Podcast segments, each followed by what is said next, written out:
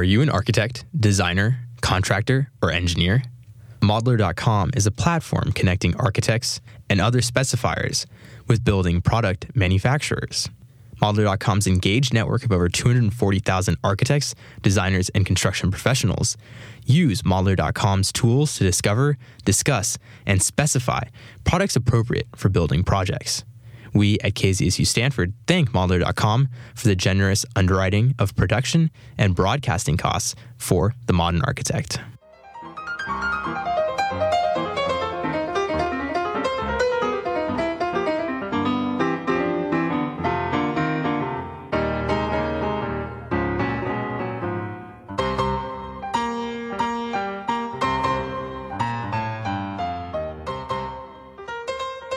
KZSU, Stanford University's FM radio station, broadcasting across the Bay Area on 90.1 FM and across the world at kzsu.org.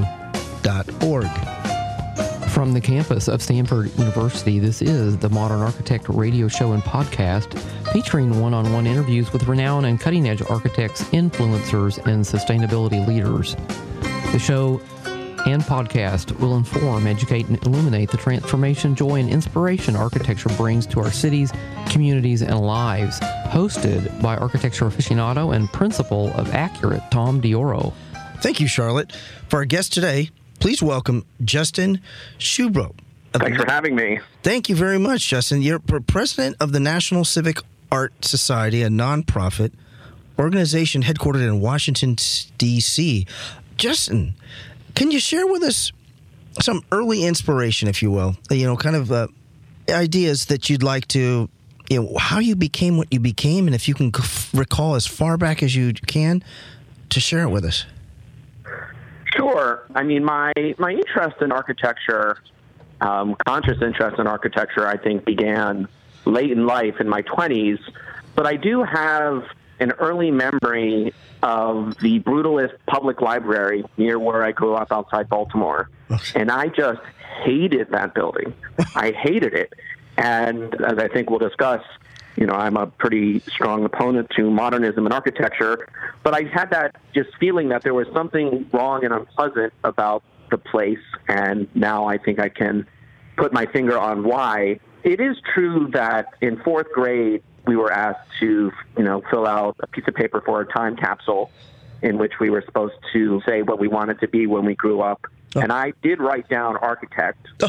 I think I was inspired to write that um, from having uh, spent some time with a cousin of mine in Washington, D.C.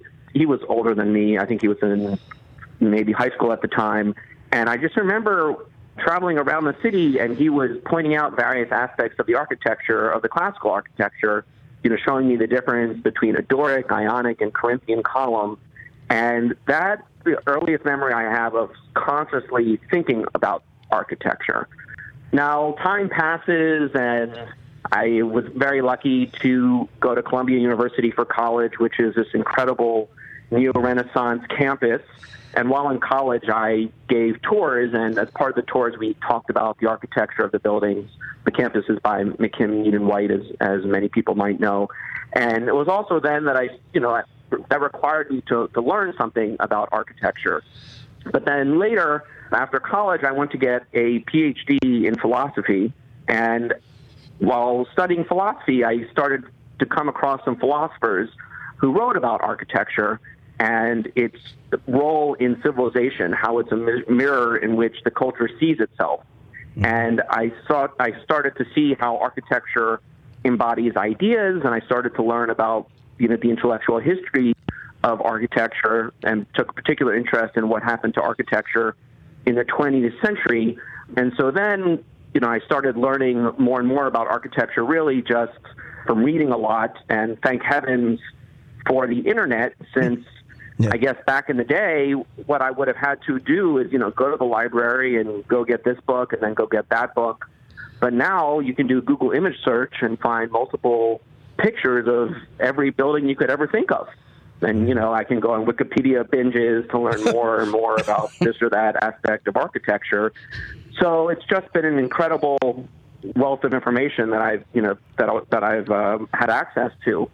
Excellent. But I should say, uh, at the same time that I uh, developed this intellectual, philosophical interest in architecture, I have always been very sensitive to my environment. I mean, like I said, I even remember this brutalist library as a child. But for a long time, I, you know, had hated fluorescent lighting or certain buildings or couldn't stand certain aspects of design. So, for instance, certain modern doors where you can't tell whether you push or pull. and, you know, it was that sensitivity to my environment, my interest in aesthetics in and of themselves, combined with my philosophical interests that led me to develop a passion for architecture. Well, that's terrific. I'll also share with our audience that um, Justin was appointed by President Trump to the U.S. Commission of Fine Arts for your term. And the Commission of Fine Arts is an independent federal agency consisting of seven presidential appointees who are all the aesthetic guardians of Washington, D.C. I love that aesthetic guardians of Washington, D.C. I don't know if you've ever kind of uh, thought a bit about that, but that's a big responsibility, at least in my opinion, Justin. Well, yeah, I, I, I take it very seriously. You know, I think many Americans take it for granted that Washington, D.C. is as grand and as magnificent as it is, but it wasn't always the case. Hmm. Um, I mean, you know, of course, there was the L'Enfant plan for the city when George Washington Tom, and Thomas Jefferson consciously decided that the, the city and its most important buildings were to be classical in design. They were hearkening back to a Republican Rome and Democratic Athens. But the mall itself and much of the city was really, or I should say, much of the core was undeveloped at the turn of the 19th century. And there was a commission, a Senate commission that was formed called the Senate that ended up being called the McMillan Commission. And they came up with a plan to further and really complete the, the founder's vision for the city. And they created the National Mall as we know it. And around the same time, well, a couple years later, that commission was in 19, you know, 1901, 1902. In 1910, Congress established the Commission of Fine Arts to steward the development of Washington, D.C., and as you said, to be the aesthetic guardian of it.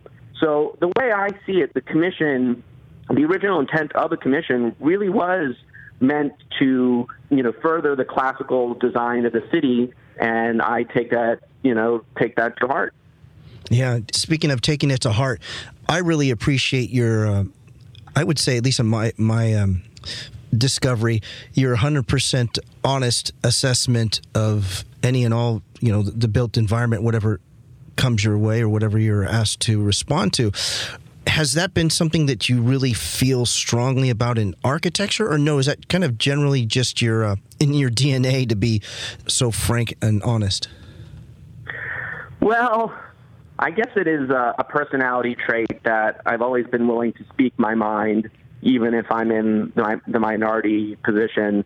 I don't mind people disagreeing with me, or even people having very strong negative feelings toward me, so long as I feel like I'm in the right and I'm doing something important. I do think it's important to speak the truth and uh, particularly to speak to power. My views, which are you know anti anti modernist, anti you know postmodernist in architecture, are very much the minority in the field.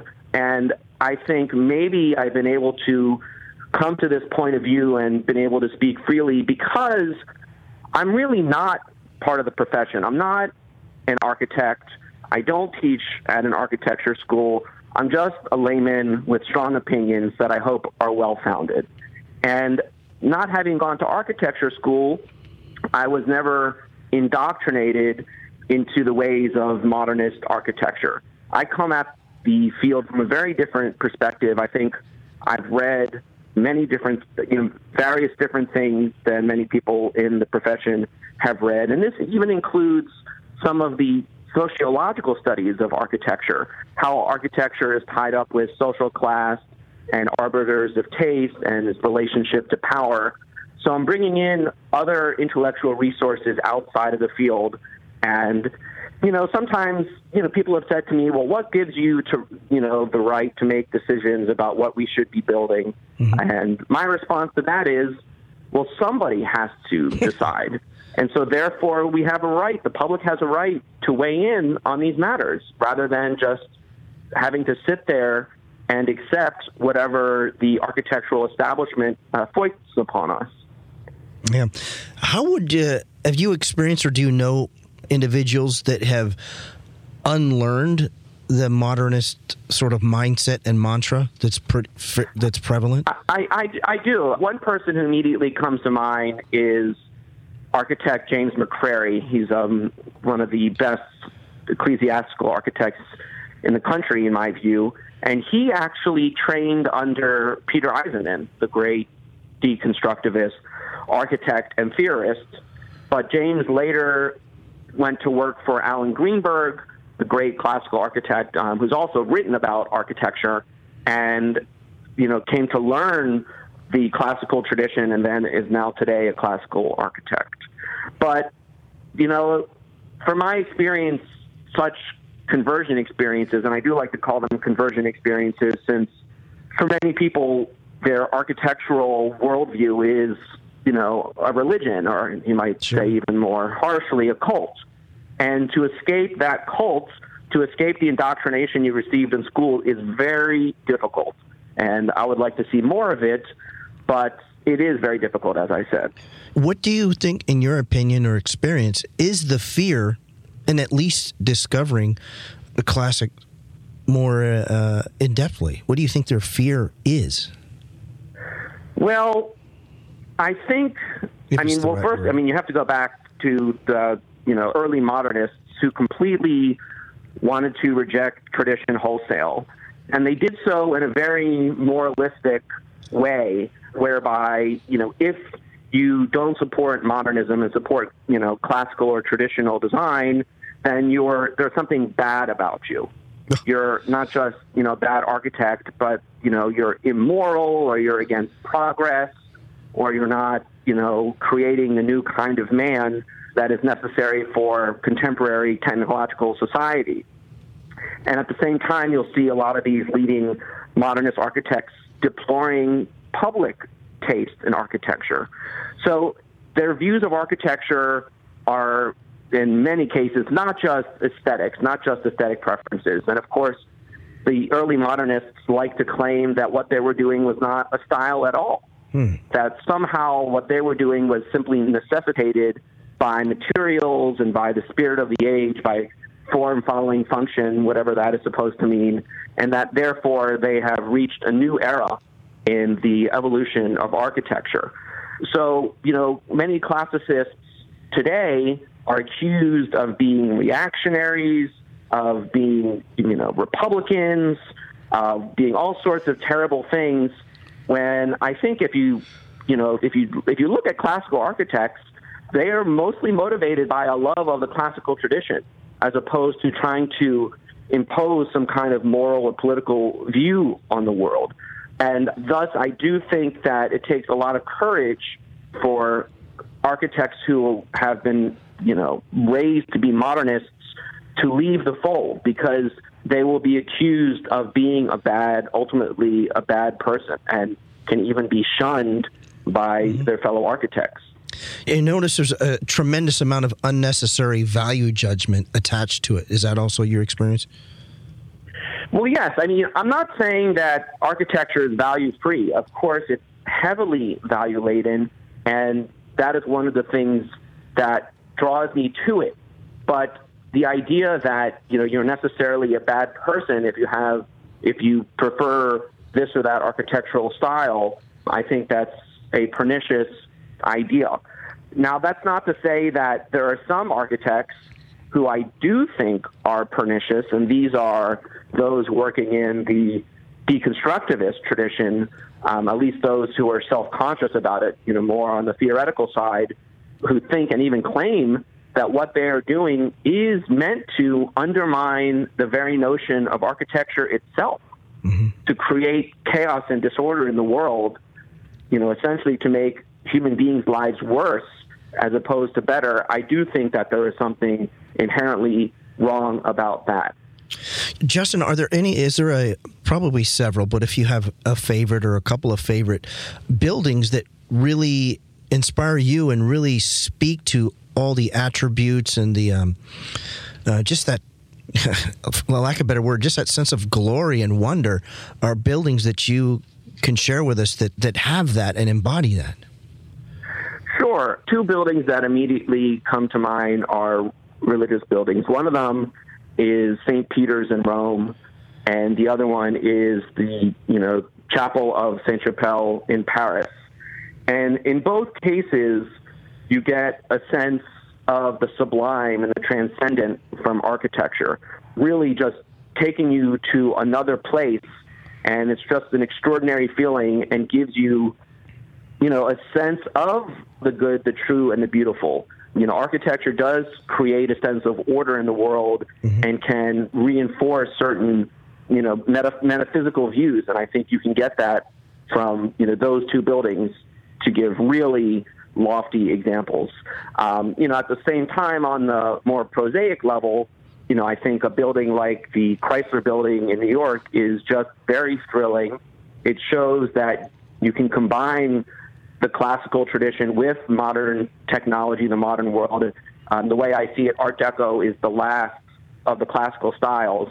And, you know, the, the Chrysler Building, it just screams Gotham. It's instantly recognizable. It's inspiring. I find it to be a great building. Have you taken time, if you're even curious enough, to just not just your own experience, but to measure or gauge or listen to the experience of people around you looking at those buildings? Are there any stories or instances where you, you can kind of overhear what they're saying and they're they're feeling similar feelings? Well, well, well, well one thing I like to do is sit and observe people experiencing buildings. So, you know, you look at how people, you know, gather on the steps of the of the New York Public Library and some other great public spaces like that, and how people take photographs and are just really excited and drawn to the buildings. By contrast, there are certain other buildings that might be held in high esteem by the architecture establishment but that ordinary people pass by without even thinking about it. Mm. And one building I think of is the Martin Luther King Library in downtown D.C., which is uh, you know Mies van der Rohe building. It's you know it's black and steel, a couple stories high, somewhat reminiscent of the Seagram building. And I've never seen a single person stop and take a photograph of that building. What's your thought on that? Well, it's because it looks generic. It looks like corporate architecture. It is, you know, it appears to be, yes, extremely functional, but nothing but functional. It's black, it's dark, it's reminiscent of something from a factory or from industry. There's nothing spiritual about it. Um, by contrast, across the street is the original U.S. Patent Office, which is designed in the Greek Doric style. I think it was by Robert Mills. And boy, do people love that building. It's a beautiful classical building in Washington, D.C., and it's very much a sort of building that the, the public likes. I am very interested in studies, empirical studies that show that the ordinary person prefers traditional and classical architecture to more modernist design. You know, the AIA did a poll circa 2007 asking the public, you know, for their favorite buildings. And of the top 50 buildings, I think only seven were non traditional. And then the AIA got all defensive and said, well, you have to understand the way these things were designed. This is not architects weighing in. But the fact is, ordinary people prefer traditional design. Their materials are recognizable, shapes and forms that are recognizable. Those buildings have meaning and symbolism whether conscious or not, um, that people respond to. Excellent. This is the Modern Architect, KZSU, Stanford, 90.1 FM. The U.S. Commission of Fine Arts was established by Congress the 17th of May in 1910. It is an independent federal agency charged with giving expert advice to the President, the Congress, and the federal and District of Columbia governments on matters of design and aesthetics, as they affect the federal interest and preserve the dignity of the nation's capital. The commission is composed of seven presidentially appointed experts in relevant disciplines, including art, architecture, landscape architecture, and urban design. Through its unique work, as the only federal commission dedicated to design, review, and aesthetic excellence, the Commission of Fine Arts serves the American people, international visitors, and those who live and work in the nation's capital, contributing to the beauty and dignity of this international symbol of American democracy. We're talking today with Justin Shubow, president of the National Civic Art Society. For more information, you can visit cfa.gov and shubow.com. That's S H U B O W dot com. Justin, you talked about. Uh, we'll go to something that's a, a, little ethereal, but love it if you can shine light on it and make it tangible. Spiritual. You said that you said that a couple of times about a building. Are they really, in essence, for you, spiritual as well? Well, before I answer that question, I just want to give the web address for the, the National Civic Art Society itself, Excellent. which is www.civicart.org. You know, so our building spiritual. I mean, a building in and of itself as just a material object. You know, I don't think it has spirit in it. It's not like it has a soul. But in terms of the effect that it has on us, yes, I do think if the the building is an extraordinary building. It it does have a spiritual component. It can appeal to our sense of the transcendent, of make us think that there's a reality beyond the mundane. That life is not just about you know material objects and earning money and spending money. That a house is not a machine for living, to refer to something that Le Corbusier famously said. And yes, great architecture can achieve that. Mm-hmm. That's great that you've noticed that the buildings themselves have a sense, whether someone acknowledges or not, there's a sense of um, peace or community involvement. Are there any other cities that you've experienced that you really, or buildings in other cities that you feel that are new, relatively new? When I say new, in that uh, you know they were a small city, say five, ten years ago, and now they're they're quite bustling with new population that are honoring the classical architecture? Well, one city that immediately comes to mind is Poundbury in England. This was an entirely new town built, I think it's on the property owned by Prince Charles, who, as you may know, is a strong supporter of traditional design and and environmentalism, which I think can go hand in hand with it. And that town is built in you know, a vernacular style appropriate to its place, and it's been very successful. It's a pleasing place. It's not a no place like so much of American suburban suburbia. It's built on traditional urbanist principles with you know perfectly pleasing vernacular architecture. I mean that's actually that's not something that we've talked about yet.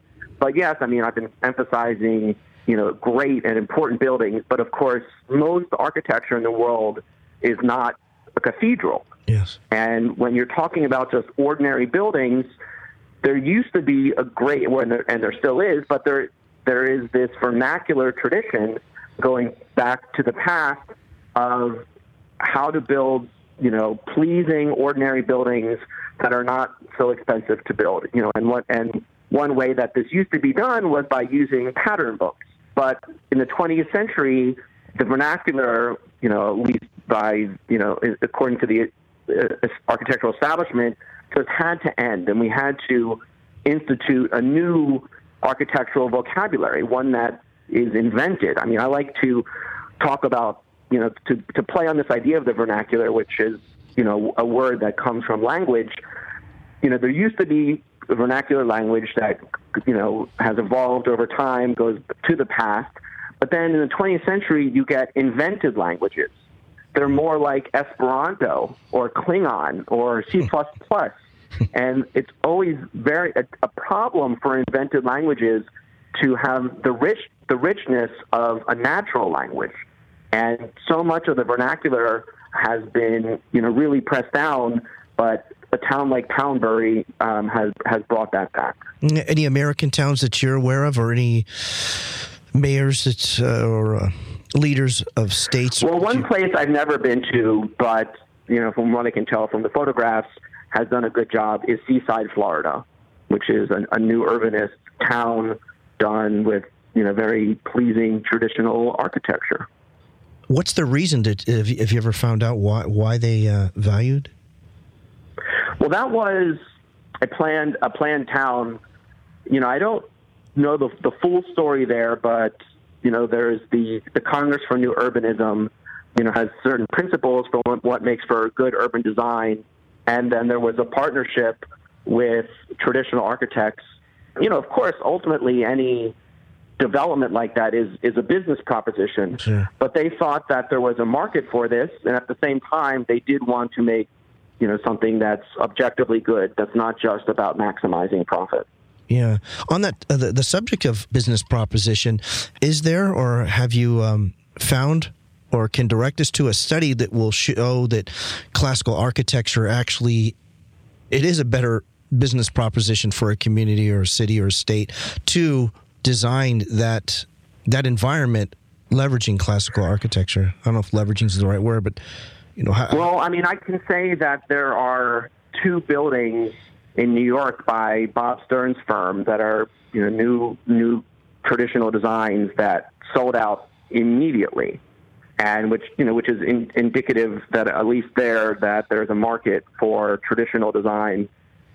Something that also comes to mind.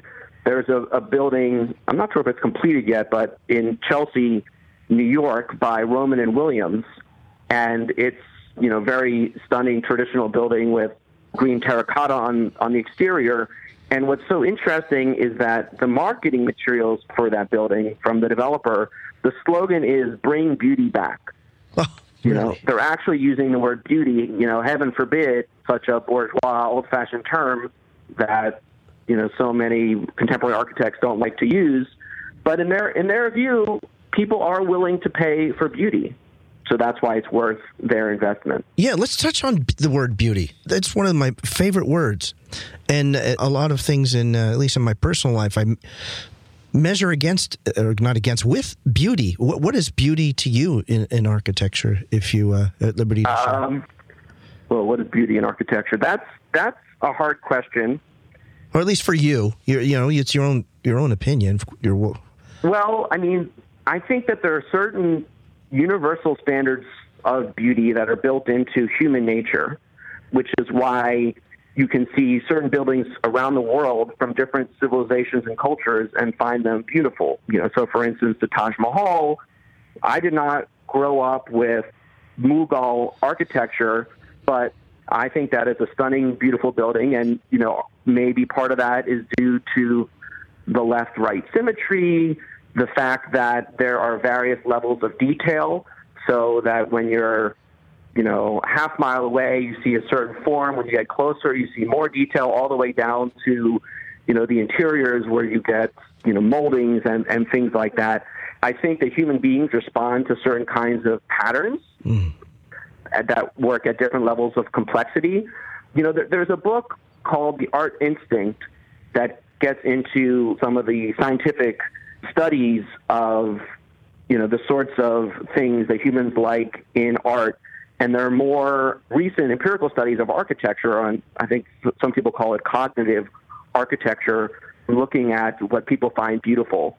I do think that one thing that people find pleasing is buildings that resemble faces in a certain way. I mean, I'm not saying this makes for a great building, Sure. but when you look at a house, you know, you have like the way children draw a house, there are, you know, two windows like eyes and a door like a mouth.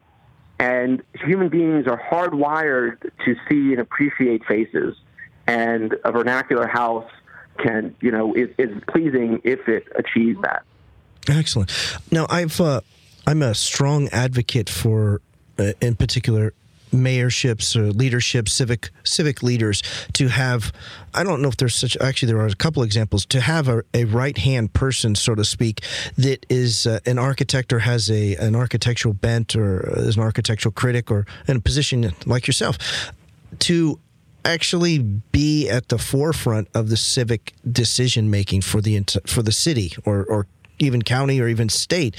What's your thought on that? Is it maybe uh, you know too grandiose, not worth it? Uh, well, you know that is the purpose of the National Civic Arts Society. Uh. You know, we we seek to promote classical and humanistic public art, art and architecture, and in large part by advising our leaders on what we should be building.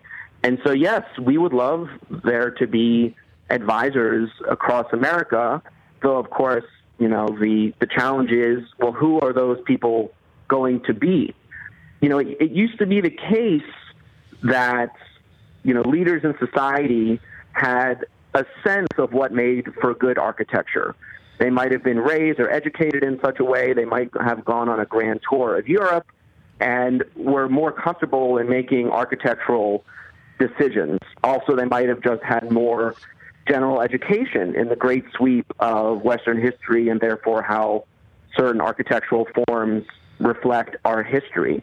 And, you know, one, one, one example I like to give about how people like, you know, how certain people used to be able to weigh in on architecture is the story of the Jefferson Memorial. Mm. You know, this magnificent Roman design, Roman inspired design by John Russell Pope. It's important to remember that when that was built, it was, or at first proposed, it was the 1930s. And according to the architectural establishment, this is the modern era. And we shouldn't be building classical buildings. The dean of Harvard School of Architecture, Joseph Hudnut, who was incredibly influential, he called the design an egg on a pantry shelf in the middle of a geometric Sahara. And numerous professors and others came out against the design for being outmoded.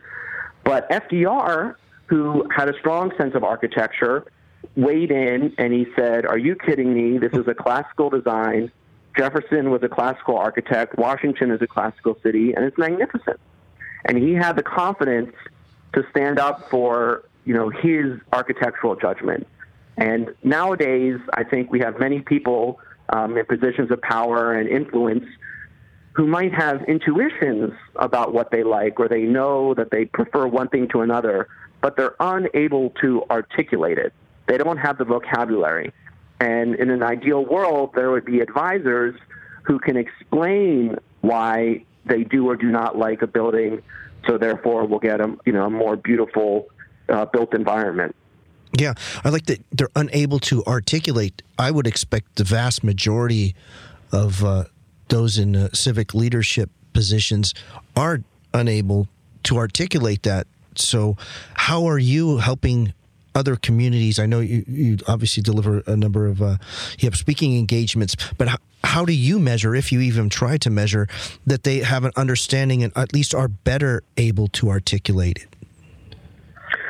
Well, I mean, it's a challenge to to educate people. Like like you said, I and others give talks where you know I'll have a PowerPoint presentation with numerous photographs, and you just basically start having to you know teach architecture 101 not necessarily explaining the parts of a building but giving a sense of the grand sweep of the history of architecture and you know, arguably, in my view, how things went wrong in the 20th century. So, for instance, I mean, you don't have to be an architecture expert to know that you know what a factory looks like, and hmm. that given what a factory looks like, you might think a public school should not look like a factory. And so, therefore, if some architect is proposing a building that looks like a factory when it's supposed to be a school, you can oppose that comfortably. And so, yes, like I think there is a lot to be done in terms of education, and you know, so much of it now, you know, is possible on the internet thanks to you know photographs. I've written a couple of articles. One of them I wrote online, published online, was called "Architecture Continues to Implode." More professionals admit that the profession, you know, the profession is failing. That's not the exact title, but it was something. More insiders admit that the profession is failing. And I had many photographs in that article, and I like to draw all sorts of analogies to other art forms that people might have a greater sense of. But that article touched a nerve. It received 180,000 views. Oh. And to me, that indicates that many people do think that something has gone wrong in architecture and that they are interested in learning more. You know, one thing I would love to see is a documentary made about architecture, you know, giving my particular view as opposed to, you know, the standard textbook, because nowadays all the textbooks are written by modernists, but to tell a different story about what happened in architecture and really to open people's eyes. Yeah, that's excellent. This is The Modern Architect on KZSU Stanford 90.1 FM. The Natural Resources Defense Council is an environmental action group that combines the grassroots power of more than 2 million members and online activists with the courtroom expertise of nearly 500 lawyers, scientists, and other professionals. The NRDC's staff works with businesses, town leaders, and community groups on issues such as global warming, clean energy, safe water, and endangered wildlife. To become a member or donate, visit nrdc.org. We're talking today with Justin Shubow, president of the National Civic Art Society. For more information, you can visit cfa.gov.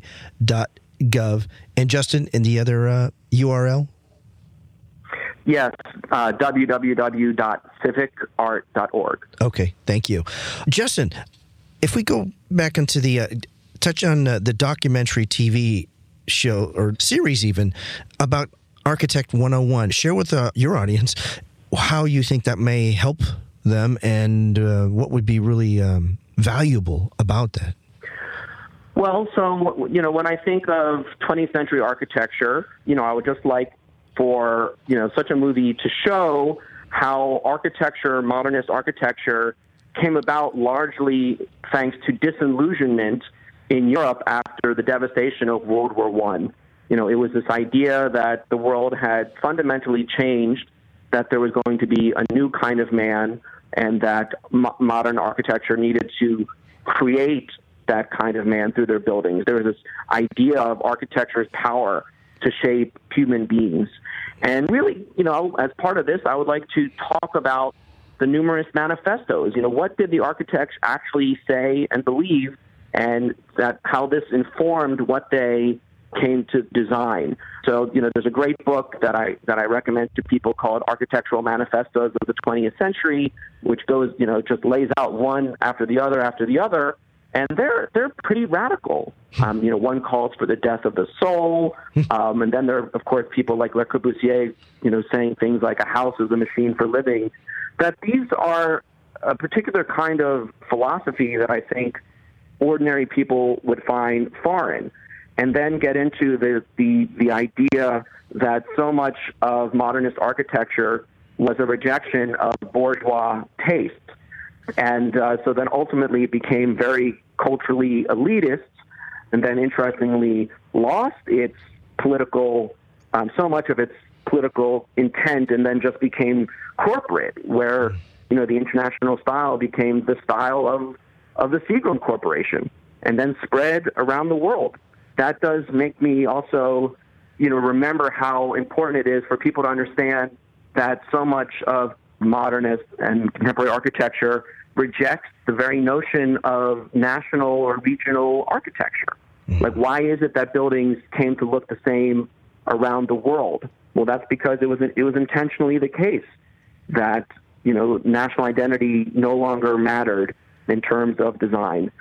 So yes, I would, you know, like to show all sorts of different photographs of the history of architecture, but really talk about the underlying ideas and also draw certain analogies.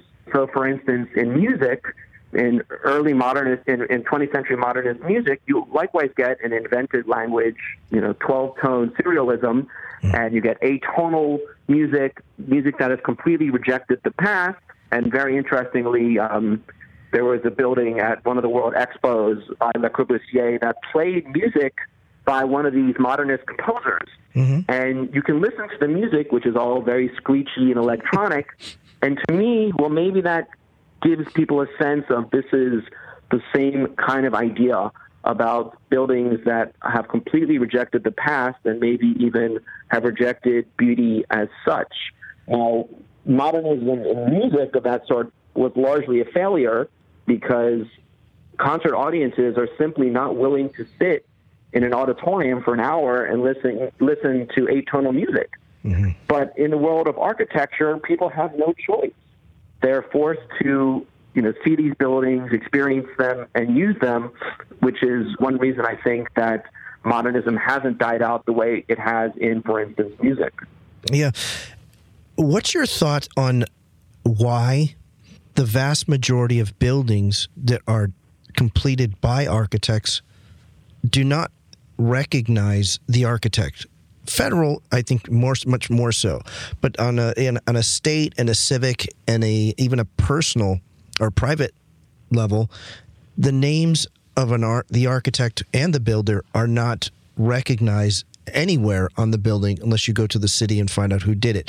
And I've likened it to imagine a book without the author's name. These wonderful books, and you just you don't know who wrote them, but they're great. What's your thought on that? If you've even you know thought of that? Well, that's an interesting question, since I think there is a difference between architecture and art, or there ought to be, in that architecture should not be about the architect. It's not a form of self expression.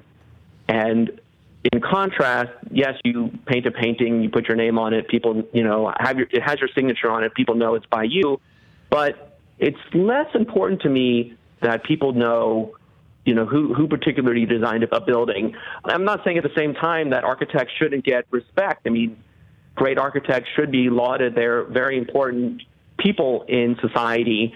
And sure, there's nothing, I don't have a problem with there being, you know, a, a plaque on the building or some kind of um, sign on the building saying who, who designed the building. But I want to make, I want to avoid a situation where architecture is about the architect. And you see in so much so called architecture buildings that are signature buildings that, you know, that people immediately know who designed them from looking at the building, you know, Frank Gehry has a particular style and so on, that those kind of architects are confusing art and architecture. That architecture should not be a form of, of, of branding. Mm-hmm. You spoke earlier about the uh, Architect 101. How is the uh, National Civic Art Society reaching out to school age children about architecture? Is there a, a, a formal program or? Well, I and others that we are associated with have given talks to college students. And you know what? And in one occasion, I gave a talk to certain high, high school students. You know, when I when I give talks like this, I like to use a lot of examples from movies to show how directors choose certain buildings over others to make a certain point. So, for instance, in Ferris Bueller's Day Off, oh, yeah. Ferris yeah. lives in a cozy colonial. By contrast, his neurotic friend, whose name is escaping me, the one who ultimately goes into a, a catatonic stare yes. and doesn't want to have fun, he lives in an international style house. Now, why did John Hughes make those decisions? Well, because I think, in his view, people have certain kind of emotional responses to different kinds of architecture. Um, or you look at Stanley Kubrick's A Clockwork Orange, this t- dystopian vision of the future, which was filmed at a brutalist housing project in England. And so when I give talks to you know students, I do like to appeal to things that they might already have seen but have never really thought about. And it's, it's a way of you know starting to talk about architecture even if you don't know anything about it. Yeah. How about the behavioral changes in uh, uh, buildings of classical architecture? Have you can you reference any studies or discoveries where they've uh, ascertained what you just well, shared about the movies? I mean, you know, there have been interesting studies about if pedestrians are walking by ability with a completely flat, featureless facade, okay. people walk faster than when there are windows and articulation, when the building, in other words, is much friendlier to the public.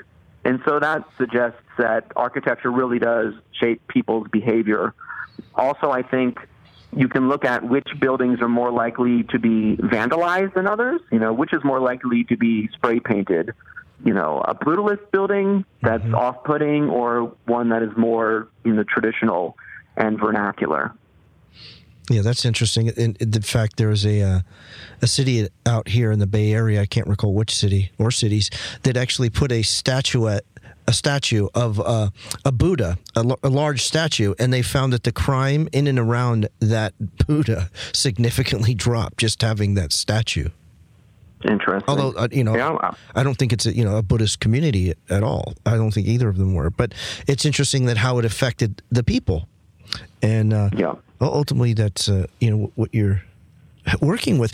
How about landscape? The landscape in and around a classical architecture buildings. What's your your uh, take on uh, what type of landscapes, types of trees? What what what helps with the space between the buildings, in your opinion?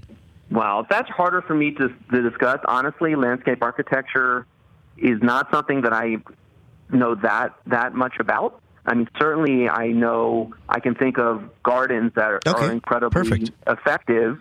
I mean, well, one that immediately comes to mind is, I mean, maybe even beyond a garden of, of, a, of a public space is the National Mall in Washington D.C., which is just a you know a perfect setting for the Capitol the Lincoln Memorial, the Washington Monument, and at the same time there's there's all these shade trees on the sides of of the mall. You know, the landscape architecture it would it would just really depend on what what we were talking about. Yeah, is there ever instances where you've been received, at least personally, face to face, where it could, was almost contentious just because of your candor about the the, the value of? Oh, sure. Well, so I was a very vociferous opponent to Frank Gehry's proposal for the National Eisenhower Memorial, which is being built here in D.C., just off the National Mall. And on more than one occasion, I actually delivered testimony at the Commission of Fine Arts. This was before I was a commissioner. And there was definitely some pushback by commissioners, um, you know, given given my my criticisms. You know, it depended on the meeting. At times, they might implicitly accept some of the things I was saying, but other times the very idea that, you know, I had the temerity to criticize one of the world's, you know, great architects or who is widely believed to be one of the world's great architects, you know, that's just not something that you see very often. yeah. And speaking of that, what's the culture like if the national uh, the civic arts society you know obviously you you have support and you have people that you work with what is the culture if you can if if there's a description of it or maybe even some shared experiences I'm sorry, do you mean at the Fine Arts Commission or the National Civic Arts Society? National Arts Society, excuse me. Well, I mean, I, we, we feel like we're a band of brothers. Okay. That, you know, we're this, you know, we, we are the the counterculture in architecture. and we we like being in that position because, well, of course, we believe we're right, or else we wouldn't be doing this. But it's it's fun to take on the establishment. You know, the you know all the schools and all the the big time professors and the big time architects who you know build the world in which we're in. And you know, here we are trying to stand up to them and and say, you know what, the public and our leaders, we're not we're not going to take this any longer. Something has gone wrong in architecture, and it needs to stop. Yeah. Have you noticed, say, within the last, well, we'll just make it, you know, three years, a change in the behavior of those uh, who who oppose you or oppose it? No, I, I, I, really? Wouldn't, no. I wouldn't. I wouldn't say so. I mean, you know, it, it's very funny that when you when you you'll hear architects say that what they're building is expressive of the time or it follows the spirit of the time, they are picking and choosing what spirit they want to reflect. Mm-hmm. So, for instance, you know there are plenty of observers who will claim that there's a wave of populism in America right now, but you don't hear contemporary architects saying, "Oh, populism is on the rise, therefore we need to be designing buildings to reflect that? Well, because the architects don't necessarily like populism, and that's why they that's not the spirit that they they want to build in. Yeah. How do you affect change other than just education in your uh, your experience and opinion? Well, you know, we have testified before Congress. We have reached out to people in the executive branch. Right now in New York, we are leading a campaign um, attempting to rebuild the original Penn Station in New York. Um, this 1910 Beaux-Arts design that was demolished in 1963. And as part of that, we have a public affairs campaign, and that has been extremely well received, where we have many Facebook followers and so on. And so there, there's an actual, you know, something that we're trying to build. Uh, we're not just trying to educate. I like that. Now, keynotes. You've done a number of keynotes. Are those you search them out? They come to you, kind of both, to where you have an opportunity to be a keynote. They, I mean, I think in all these cases, I I was invited to speak. Okay, in all cases. Oh, at least it's All that I all that I can think of, yes. Yeah, the institute. Now, go back to the beginning, if you will, is to the design sensibilities. So, have you met people who actually are not architects who have, in your opinion, even greater design sensibility than some recognized architects? Well, it depends what you mean by design sensibility. They, you know, they might not be sophisticated, Okay. but they might have better sense. You know, it's sort of like the little boy in the oh, Emperor's goodness. New Clothes. That boy knows that the Emperor is naked. It might not be the case that he can design a, you know, terrific gown. Mm-hmm. And so, thus, like the ordinary person might have more sense, but no, I mean, they don't have the kind of knowledge that architects have. Yeah. Uh, we'll go back to the youth again. What is your thought on, going back uh, even earlier than high school to the youth to have them have at least an understanding? Okay, if not understanding, an awareness of classical architecture. What are your thoughts on that? Oh, I, I think that's very important. I mean, one thing I like to achieve through my talks is even wh- whether or not people agree with me, I want people to see that architecture is important. To not just go through the world without thinking about what you see. I mean, it's true that architecture affects us whether or not we're thinking about it.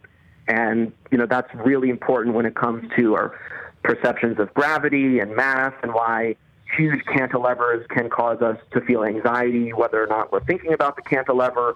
But yes, I mean, for, for children to think about buildings, why they might like some over others, you know, get them while they're young. and then maybe we'll get a, you know, a, a new generation. Because you know, as I was saying, architecture schools, in my view, are indoctrination camps. And and you can look at how the crits are done, how what is taught, what is not taught. I mean, classical architecture is essentially not even taught in architecture schools. It's not like, well, there is this alternative tradition, but you know, okay, now let's go back to you know what we were doing. It's simply not taught. It's it's forbidden. And if there's a new generation of you know people going into architecture schools who who are, who are coming in with fresh eyes, though admittedly most architecture students do come in without you know too many preconceived notions. Well, then that could provide hope for the future. I mean, there was a study by the Carnegie Fund of architecture schools that found that architecture students throughout their education did um, start preferring more and more avant-garde designs. But that's not how they that's not how they felt when they came into the school. Hmm. Huh.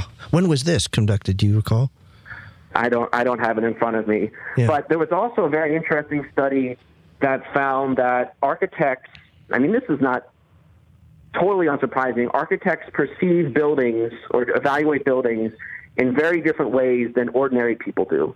Right? Of course if you've been trained to think about buildings in a particular way, you know, if you think about buildings as about about space as opposed to about facades, which is I think is um a basic difference between how people, ordinary people, view buildings from architects.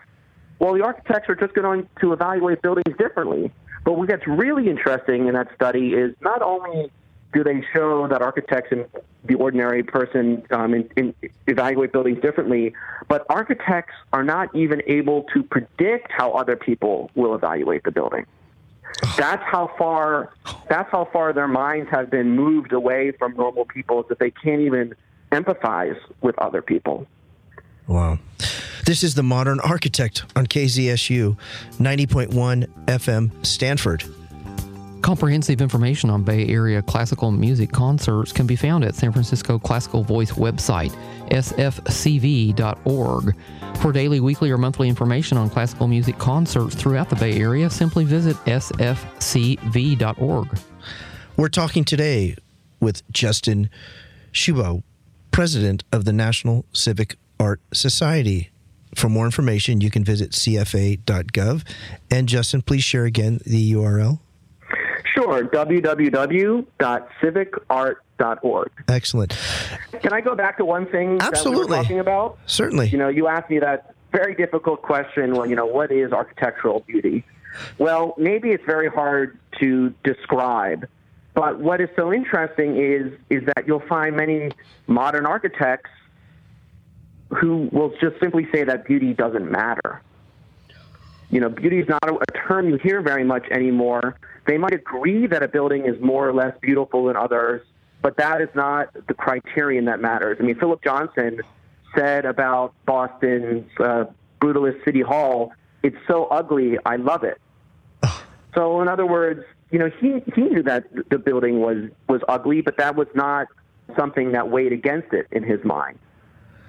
Wow, I, I was th- thrown back by that. That beauty does not matter because it's uh, perhaps it's just harder to understand and feel and sense now in 2019 than uh, than in times past. I don't know what it is. In fact, I'm not even sure what I'm saying right now because I'm still struck by that beauty does not matter because it really matters everything to me. And if you don't mind, we'll segue back to the youth. Is I believe there may be an opportunity with the youth to have them again have at least an awareness. And I don't know if. Uh, if it's possible to enact any sort of policy where it's, I don't want to browbeat them and say it's required, but is there some action or action step that can be taken to have the youth be aware or a formal program, just like you would have art? I mean, I should think so. There are all sorts of other you know, requirements in other other areas of study. I mean, one thing also that could be done for youth to help militate against what happens in architecture schools is to teach people how to draw. yeah, Um, I, yeah. I think many many people outside of the architecture world are not aware that architecture students are not taught to draw anymore. And the long tradition of arch- in the long tradition of architecture, you would study other buildings, you would actually see them in person, and you would draw them. You could also simply hand draw your own works, and that skill of drawing completely affects the kind of building a person designs. Nowadays, you're getting, you know, what's been called spreadsheet architecture. Everything's done on the computer. You design one floor and then you copy it 20 times and then you're done. or even worse, you'll get things like parametricism where you put a, you know, a function into the computer and then you have the computer design the building and you get, you know—blob blobitecture and very strange shapes. But if children are taught to draw and to look at their environment and to draw a building, it will completely shape how they interpret architecture. Super. Justin, is there anything that we may not have touched on that you'd like to touch on in our show before we commence? Oof, that's a hard question. I'm glad to hear that because it has been well, pretty heavy. I would also, you know, I think there is this like interesting question of the spirit of the times. Like, what is the spirit of the times? Is architecture should art architecture be applied sociology? That somehow architects have this special understanding of the nature of society, and therefore they should design accordingly. And at the same time, what if the spirit of the times is bad? So maybe you could say that you know certain brutalist buildings in Soviet Europe were expressive of the Soviet mm. Union, mm-hmm. but maybe that's not what should have been built at the time because the spirit was a bad one. yeah, well said. Well said.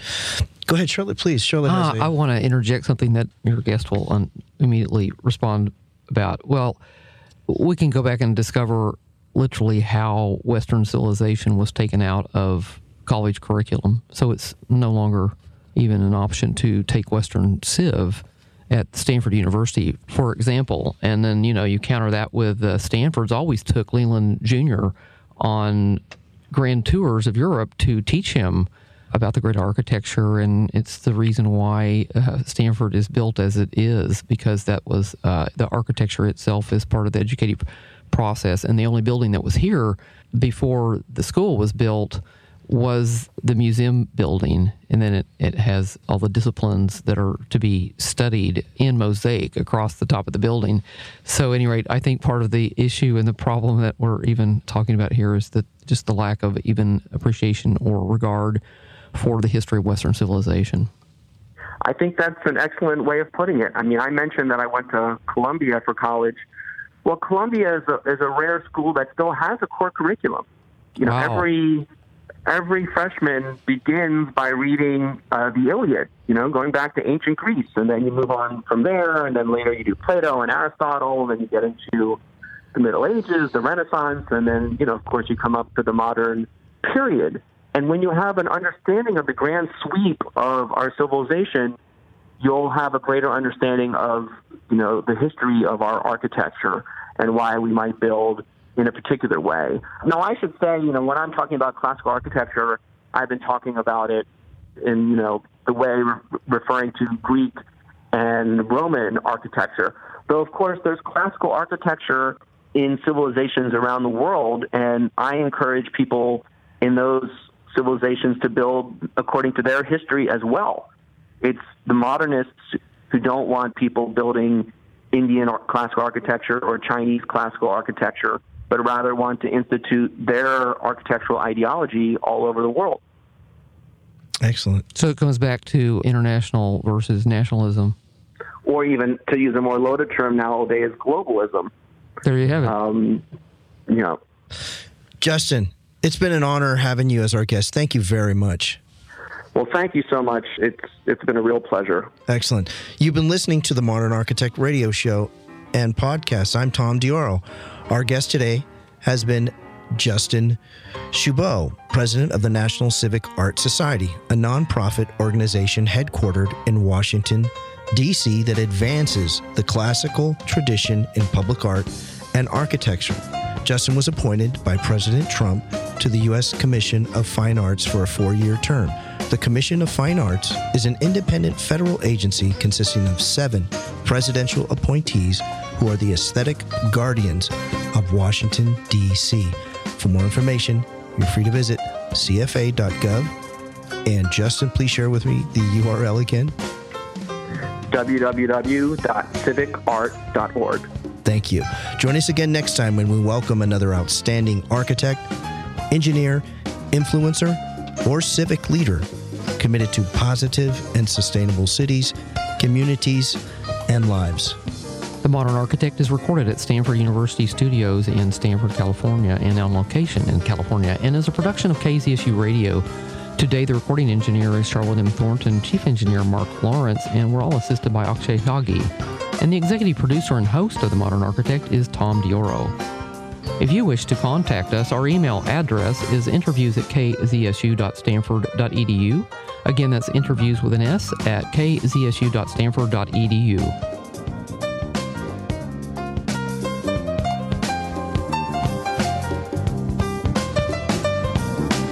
Are you an architect, designer, contractor, or engineer? Modlar.com is a platform connecting architects and other specifiers with building product manufacturers.